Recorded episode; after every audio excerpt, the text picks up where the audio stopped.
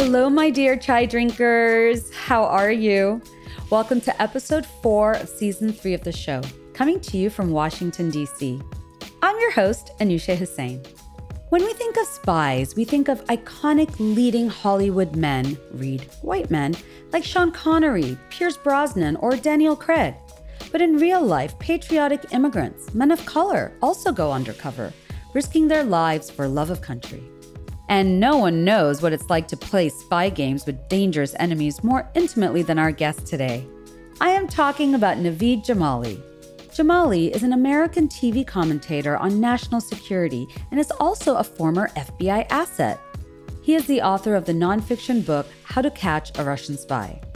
Jamali graduated from New York University with a degree in political science and government. He later became a double agent when the Russians attempted to recruit him.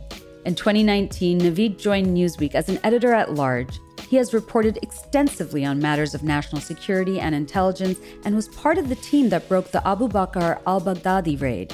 He is our guest today on Spilling Chai. Hello and welcome to the show, Naveed.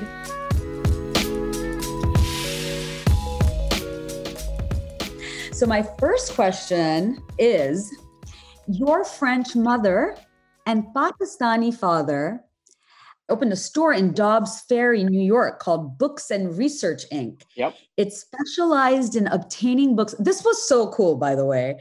Uh, but I knew this interview was going to be great. But researching you, I felt like a spy. Haha. okay, so which specialized in obtaining books and documents in the pre-internet age. Yes. From 1988, they were cooperating with the FBI, which was interested in Soviet and later Russian intelligence agents who came into the store seeking hard to find US government documents. Tell me about some cool childhood experiences you had in this bookstore. Your parents sound pretty awesome, huh? Well, I guess I should start off that that's probably the only thing that Matt Gaetz and I have in common that both our fathers wore wires now for the FBI. actually, my father didn't wear one. I joke about it, but actually, first office, believe it or not, was in Manhattan. So it was in, for those of you who are familiar with New York City, it was in Columbus Circle. And there's an international rule and this is not just for Russians, it's for Americans and any any diplomat serving overseas. There's essentially international rules that say that a diplomat can travel freely within a 25 mile radius of her or his consulate, embassy, what have you. And the reason that's relevant is that for the Soviets in the 80s, that meant that there was not a huge like area of places that they could travel in New York because the Soviets and the Russians today have a huge contingency of diplomats and spies, and still today, that are assigned to the Russian and then at the time Soviet missions, the United Nations. So they come here as diplomats, but in actuality, their goal is to recruit Americans to spy and collect the, you know, the the fruit of those toils, the the intelligence. And wow. so my parents' office in Columbus Circle, and then later on in Dobbs Ferry, New York, which is a suburb of New York City, the reason it was relevant is because it allowed the Soviets and the Russians to travel freely to those locations. They didn't have to go to the FBI or the State Department and alert them that they were traveling somewhere. So, in a lot of ways, it became my parents' business, which was dealing with the federal government, became this perfect candidate because it was run by immigrants for the Soviets to try and recruit Americans to help them spy.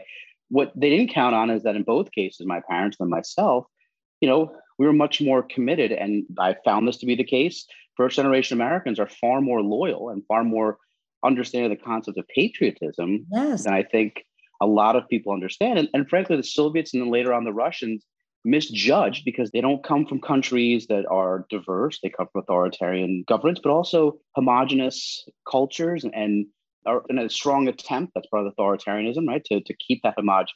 And so when they look at someone who is an immigrant, their assumption, their bias, is that person is automatically not going to be as loyal to her or his country.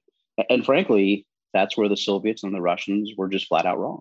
Wow. So true. So true. Oh my goodness. So, cable news talking head, intelligence officer, double agent, dad, author, Newsweek editor at large. You wear a lot of hats. I do. I have a big coat rack. Which one of these titles is your favorite? Oh my gosh. I mean, I have to say, like, I think being a dad is probably obviously the one that's the the most meaningful. I will say that you know of all the hats that I wear, the common thread is that you have to be able to talk to people, whether you you know as an intelligence officer, being able to brief people. As a spy, you have to be able to get the Russians to talk. as a journalist, you have to be able to get people you want to talk to to talk. And I think that in all of those professions, the one unifying theme, besides getting people to talk, or perhaps the one unifying skill, has been humor. That I find that you know people think, oh, you're a spy, and you need to you need to lie, you know, a consummate liar, and like, you know, getting people to tell you things out of threats of violence. Look, we saw with waterboarding. Like we just saw that it was not only was amoral, but it wasn't effective in terms of getting like usable intelligence because people would literally say anything. But if you can get people to laugh, and getting someone to laugh is actually pretty hard. But if you get them to laugh, the conversation is so much easier from that point on. You yes. have a connection, there's a trust. And then people just start talking and they'll tell you things. I mean, when you're a spy, you want people to tell you their secrets, the secrets that they don't want to tell because they're secrets. But if you can get them to trust you, they're much more likely to tell you things. And that's been a skill that, regardless of the, the hat I'm wearing, that has sort of carried me through all these positions. And it's really, you know, I would say when people say, oh, spy, you have to lie. Say, no, no, you got to be able to make people laugh. Like if you can make them laugh, you can pretty much make them do anything because making people laugh is actually really pretty hard. It is. It is. You are so right. And you know what? I always say this like really funny people, like comedians, they are very intelligent you know? Yes. They have you, yeah. you have to be smart to to make the jokes to be witty you know? It's it's it's definitely a skill. Uh good to know. So are you always spying? I mean you know i have to say that you have to be wired in a certain way and pun intended. Yeah yeah yeah. Like you know but you it's like you kind of always want to win right? But when someone's like, "Oh, I know something, but I don't want to tell you," you're kind of like, "All right, challenge accepted." it's a terrible, it's a terrible thing. Like I'll get into this mode, and you know, like my wife will have to be like, "Stop interrogating the kids." Like, you know, I, I can't, I can't. Like, it's almost, yeah, it's it is definitely a, you know, a mindset, and so for me, spying is like trying to figure people out. Like, okay, you said something, but there's more to the story. There's definitely more. Like, you're just telling me one piece because that's the piece you want to tell me, but there's like it's like the iceberg. It's what's above the water that we're seeing. There's so much more below it. So yeah, it, it is like I I enjoy that kind of you know challenge of trying to get people to tell me things they don't necessarily want to tell me. It's it's good and bad. well, I'm actually shocked that you're married and your wife is alive. I mean, how did you get married? Geez, thanks. No, I mean, I mean, well, you... clearly my dash dashing good looks. Obviously, I mean, come on, that can't be a real question. no, but like, how did you get married? Because you have to be real with your wife. I mean, did you see that? I, I, hate to bring this up. I do have a spy movie question later in the yeah, but, but did you see that Brad Pitt uh, movie with the French actress? I mean, she was a double agent too. How do you know your wife is not spying on you? You know, I, there are there are certain people that like, you, you know, I, I often joke that like when I told my parents that so my parents didn't have any like they'd worked with the Russians, but they never done what I did. So when I did it and was finished, and I told them, you know, the running joke is that because you're the children of immigrants, they were like, you were a double agent, like you couldn't have been a triple agent. What about a quadruple agent? You know, Joe Smith down the street is married to a dentist and he's and, an octagonal agent, right? Like, why didn't you head up the the agent? That's right. That's right. That's it. That's all you got. so oh, the reason I bring that up is because look, everyone has their weakness, and there's some people that they can just you can just do this with, and there are other people you can't. And you know, I can't like I, I can't. My kids are one thing to a degree, but even like family, it's not. You know, they don't they have to have a little bit of respect and fear. And luckily i can safely say that neither my children nor my wife had either of those things for me. So um, it kind of it kind of negates negates okay. the whole thing. Like you might think of me as james bond but i just drive a minivan and pick them up from stuff. So that's how they view me. Hey some of the best spies drive the minivans. That's right that's right. And give their kids time in minecraft. Yes so with the Derek Chauvin uh, trial going on, yeah, uh, police officer who murdered George Floyd, you recently tweeted, "quote Policing as a profession needs a change in culture." Yes. We need more educated police. We need more diverse police. We need more brown and black people in senior positions. The status quo of police culture can no longer remain. I thought that was such an excellent point, so well articulated. Yeah. But tell our audience more about why you say that. So look, it's in it's in any industry, right? We go whether it's a Fortune 500 company, whether it's the military. When it comes to diversity, you have to look at it in, in sort of two critical concepts when you evaluate how diverse is a place. And that diversity is not just the total number of women, of, of people of color. It has to be looked at it in terms of the distribution amongst the organization. So, what do I mean by that? Like, I mean that if you're a corporation and you're 30 or 40 or 50% diverse, but your entire diversity is like at the janitorial level, you're not a diverse organization, right? Yeah. So, if you don't have a CEO, you don't have a CFO, a COO, you don't have diversity at leadership levels, then I, I would say you're not a diverse organization. Yeah. It's the same thing with the military. It's the same thing with police departments. We talk about, you know, one of the things that I talk to a lot of people who are, you know, uh, police reform uh, and, you know, and defund the police is that everything you do cannot harm two basic tenets. One, that we're making sure that incoming police officers, when you reduce the size of incoming police officers, what you do is those are people who are more likely to be brown and black and women, right? They're more likely to be diverse. And when you reduce that incoming group of people, you're not contributing to the overall diversity of the police force. But then the second thing is if you look at leadership in those police forces, look, policing, chiefs of police, commissioners, you know, leadership level, it's still primarily white men. And that's not to say that just because by virtue of them being white men that they're bad people. But it is incredibly important, as we see from George Floyd, as we've seen from previous cases, that police come from the community, that police are representative of the communities that they police, yes. that police are not, you know, there is a change in the culture that people who become police officers aren't joining the force because they want to be, you know, be sort of this militaristic paramilitary force where they're going to use you know, kick down doors and get into gunfights with people.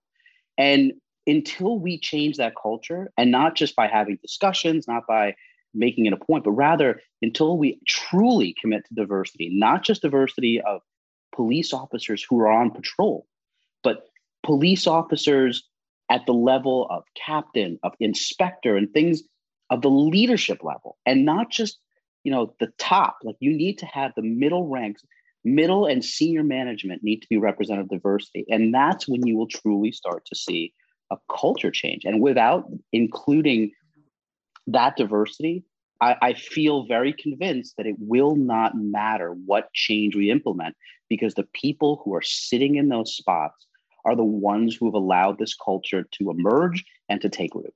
And they need to go. Yeah. Yeah. Oh my gosh.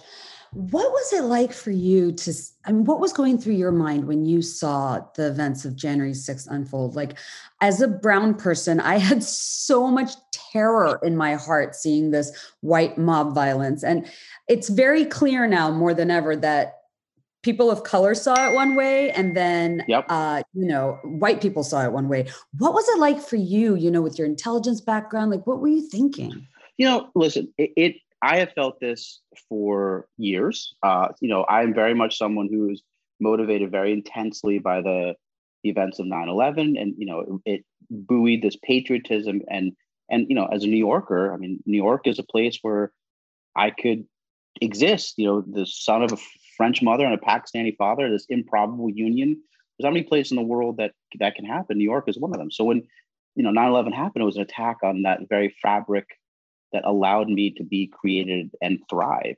So it's very personal to me. And what I found though over the years, and I've come to the realization, is that there was always a double standard, right? So yeah. while this was happening, while we were fighting the war on terror, the war on terror didn't mean the war on quote unquote terror. It meant going after brown people and Muslims. Yeah. And I'm not defending that, you know, of course, listen, there is there is absolutely horrific, uh, you know, Al Qaeda, ISIS, and groups that of similar, you know, note are are terrible, and I, I fully support, you know, eradicating them. Yeah. That of course, though, we've seen on January 6th that there is domestic terrorism. There are there has long been a history of white nationalism, white supremacy in this country, and we've never dealt with it. And you know, I have to say, like living on the West Coast for 40 years, one of the things leading up to January 6th that I saw that I never had seen when I lived on the East Coast is that there's a difference between white supremacy and white nationalism.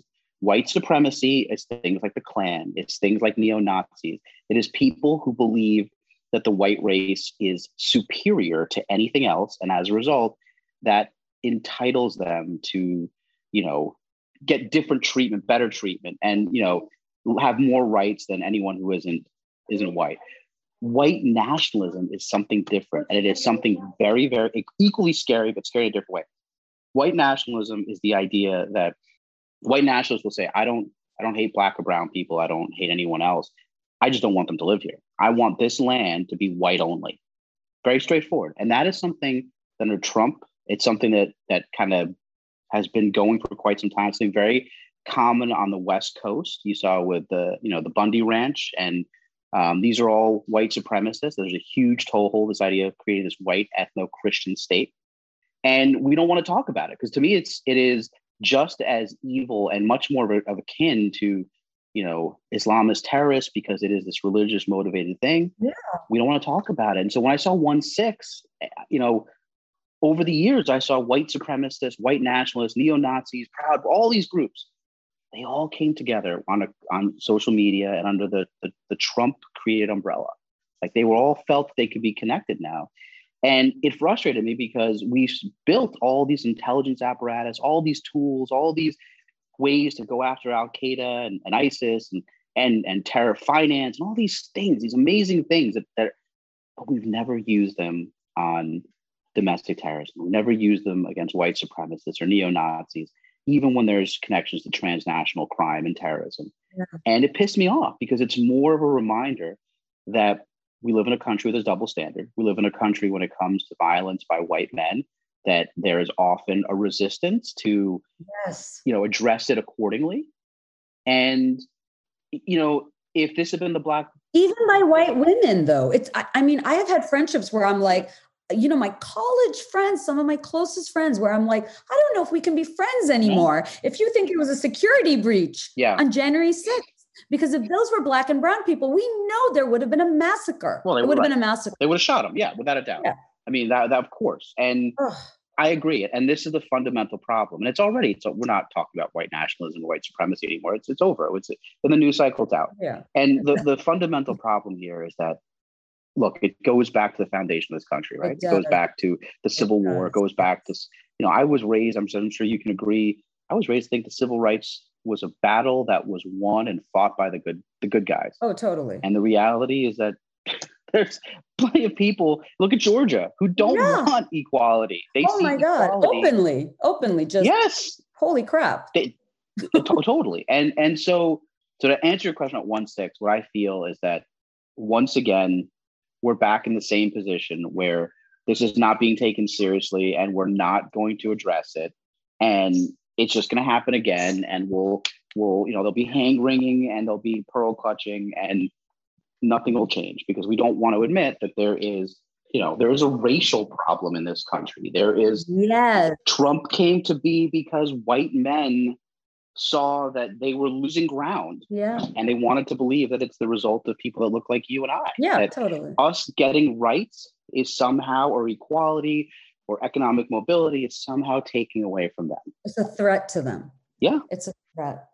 Yeah, that is so that is so interesting. I never it's it's so interesting that you pointed that out about white nationalism and white supremacy because I use them interchangeably and I actually thought that white supremacists were trying to rebrand themselves as white nationalists because it sounds a little bit more proper. Right. But that is so interesting. The point you make, yeah, it's different. It's been around. It's the history of America is so fascinating. Oregon, Washington, these weren't even states during the Civil War. They came to be after the Civil War, and they actually had these like Washington had this thing called the Lash Law. So what they wanted is they never owned slaves. and actually after the Civil War, they wanted to make sure that no black people, no freed slaves entered there. So they had these things called lash laws that essentially made it illegal for black men to be there past, I think, 30 or 60 days, uh, or black women a little less, and the the punishment would have been to be lashed. Oh so what they saw is that they just like we don't want to take a side in the Civil War. We just want this place to be for whites only. and that concept is something that even when I lived in Washington, it was not taught to kids. You know, it's pretty horrific. And yes. it's something that continued forward when we start looking at how neighborhoods today are built, how communities yes, wanted to keep totally. minorities out. Why black people can't buy homes and like, you know, really yeah. high end neighborhoods, redlining, I think it's called red zoning. Or it's redlining. It's exactly right. Oh. But the foundation of those concepts really does date back to these ideas. And it's just not something, the reason they still exist is because no one wants to confront them. Yeah. Here's one last point. I know you want to move on, but when I was looking at the, um, talking about one six, you know, one of the things that absolutely I'll tell you two quick stories. One was I ended up speaking to a Georgia three percenter, and you know, it should also come as no surprise these people are liars. Like they just, yeah, you know. So he was telling me all these stories. about he's driving to DC. You know, we were like, okay, we're gonna run this to, to come to the inauguration. He's got 400 people with him. Anyway, he was full of shit. Basically, he wouldn't like. but we still we still turned everything over to the Secret Service, and the Secret Service was like, oh, we never heard of him, but we want to monitor him now thank you for giving us all this stuff. Yeah. And that scared me. Like, how could you not? This is guy is claiming to be this, and how could you not know anything about him? And yeah. I, was talking to you know FBI sources afterwards, and they were telling me like JTTF, J, the Joint Terrorism Task Force, they had terrorists. You know, they have these squads are de- dedicated to terrorism, and they'll have like one person who's a domestic terrorism guy or gal, and that person does nothing. They never bring char. They never do bring cases. They just domestic terrorism is not the priority. It's always been, yes. you know, Islamic extremism. So that's one point. The second thing, the uh, and you you can Google this. The when they were trying to uh, the case about trying to kidnap the, the governor of Michigan. Yes. So looking at that group, that group, amazingly, you know who was in that? Who spent I think it was 25 years ago, who spent time training with that militia, Terry Nichols and um, Timothy McVeigh. Oh my God. So not only was the worst domestic terrorists in this nation's history training with that group, and apparently nothing happened to them. Not only nothing happened to them, they were allowed to continue on to the point where they were going to kidnap the governor of a state. Yes. Like 20 years. A white woman, nonetheless. Yes.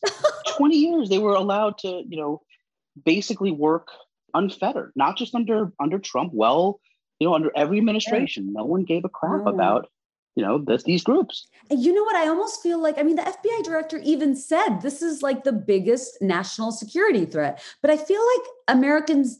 I mean, terrorists like have to be brown. I feel like they're very stubborn about that. Yeah. right.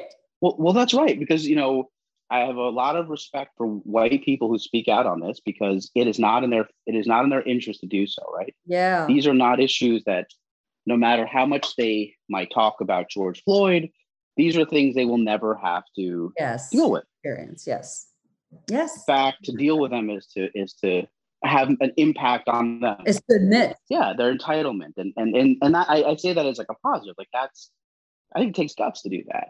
But the reality is that these people will never have to experience this stuff. They don't understand it. They understand it in a removed academic sense when in the end of the day yes. it's not something that really impacts them. So they're never going to quite you know they're not going to care. I mean they're not going to understand what it feels like for someone like me who spent you know 20 years I mean, you know 13 years in the intelligence community had top secret clearance all this stuff. And then when i go through airport security my bag still get checked. Like it's yeah it is. It oh. is. It might seem like a small thing to. Well, it's just an inconvenience now. Something personal. No, it is a big thing. Actually, it's an insult. Yeah, it's. That's it is. It is. It is personal, and yes, it is a message that says no matter what you do, you're never going to be one of us. Never. And yes, that is very much the message that that is. I think you know Christopher Wray and all, all these. They're white men. I don't. I don't know that they're bad people. They don't mean well, but they're not going to get it. And that's why it is so important to have people like Lloyd Austin, who are you know, black and brown people at senior levels in these institutions because they yes. will bring they will bring people in change. Yeah, in a way that someone who is a white man can't because they, they can't understand this stuff. They, you know, the institutions change, they need to change because by actually changing who is leading them. And when you have a change in leadership, you have a change in culture. And when you have a change in culture, you have places that look and sound more like the rest of America. Yes, more like America. Oh, seriously. Okay, so my next question I've been dying to ask is what is your favorite spy movie? Do you watch spy movies? Do you like love them? Of course. I do. So my favorite spy movie is the one that like I love love. You talked about Brad Pitt. Brad Pitt and Tom and, and Robert Redford in Spy Game. That's one of my oh, that's one of my favorites. It doesn't get that much love, and they're like in Lebanon. I know. I Why is that? Great so, cast, great movie. Yes, I, I just because I think that spying for me. See, a lot of people think about like intelligence and spying, and look, ninety percent of the people you see on TV or you you hear from, they're not spies. Like they're, and I'm not poo pooing them. They were analysts. They were people that yeah. um, you know, sifted through raw intelligence. But the people that actually went out and what I did was actually go out and collect that intelligence that was then brought back and analyzed, in my case, both by the Russians and the Americans. But that mean meant talking to people. And Spy Game is so perfect because it's all about dialogue and characters and like sleight of hand, but sleight of hand yes. in terms of tricking people by playing on their ego and that's all spying is. Like you're just yeah. It's like being it's in a lot of ways like being a car salesman. You're like, hey, you're so smart, you're so great at this. Oh, just tell me a little more. And just by by playing on that, you can get people to talk so much. And that spy game is just I my wife and I love that movie. So yeah, we even try to get our kids to watch it. And it's, you know, yeah, it, that's my favorite, that hands down. Oh, I love that. And I love the relationship between Redford's character and Brad Pitt, yes. right? Totally fatherly. Yep. And oh gosh, when he gets in that scene, that helicopter, oh, he's a lot. Yes. Oh my God. Yeah. Well, you know, that's and, and that's exactly right. Like, so I had a I had case officers who basically were the people that managed me. I was like on the lowest level of the, uh, the rung on the lower level of the ladder, like the lowest rung on the ladder. And the case officers who were the FBI agents who managed me, you know, like they'd have to be like, hey, go here, go here, go into that building, that dark building with a with a, a Russian intelligence officer, and go by yourself, and you know, just trust us that you'll be safe. And you, it's a very it's a very close relationship. And yeah, they have like your life in their hands, yep. literally. literally, yeah. And so they have to be able to like be like, you know, put your hand, put their hand on your shoulder and be like, Naveed, it's going to be okay. Just trust us and go do oh that. Oh my god! And you have to be like, okay, so yeah, Robert Redford like encapsulate that case officer like perfectly. Okay, my last question. God, that is so interesting. Actually, I want to ask you one other question based on that question is do you did you ever have a bad case case officer that you felt like was kind of being like reckless with your life? Um no, no, I, I can't always be like a good, you know, a good. Well, person, you know, right? you. So I was lucky that you work with them and basically I worked with the same ones till I was through. There was a few that rotated off, but essentially, you know, you have a lot of power because they need you. They they can't go and talk to the Russians themselves. Yeah. So they need so if you come back and you're like, I'm not gonna do that, they can be like, okay, I'll give you a perfect example. So the whole reason that I was able to tell this story, which is completely still classified, by the way, like, is because at one point the FBI agents came up to me and were like, "Hey, we just want you to sign a non-disclosure agreement." And I was like, "The hell is this?" And I was like, "Do you mind if I have a lawyer look at it?" And I didn't realize that. And but for them, they're like, "Well, we don't want we don't want him to go to a lawyer and having to explain what he's doing for us. Like we don't." We call it the circle of trust. Like you don't tell anyone what you're doing. You just yeah. you tell people that's how you die. So they're like, you know what?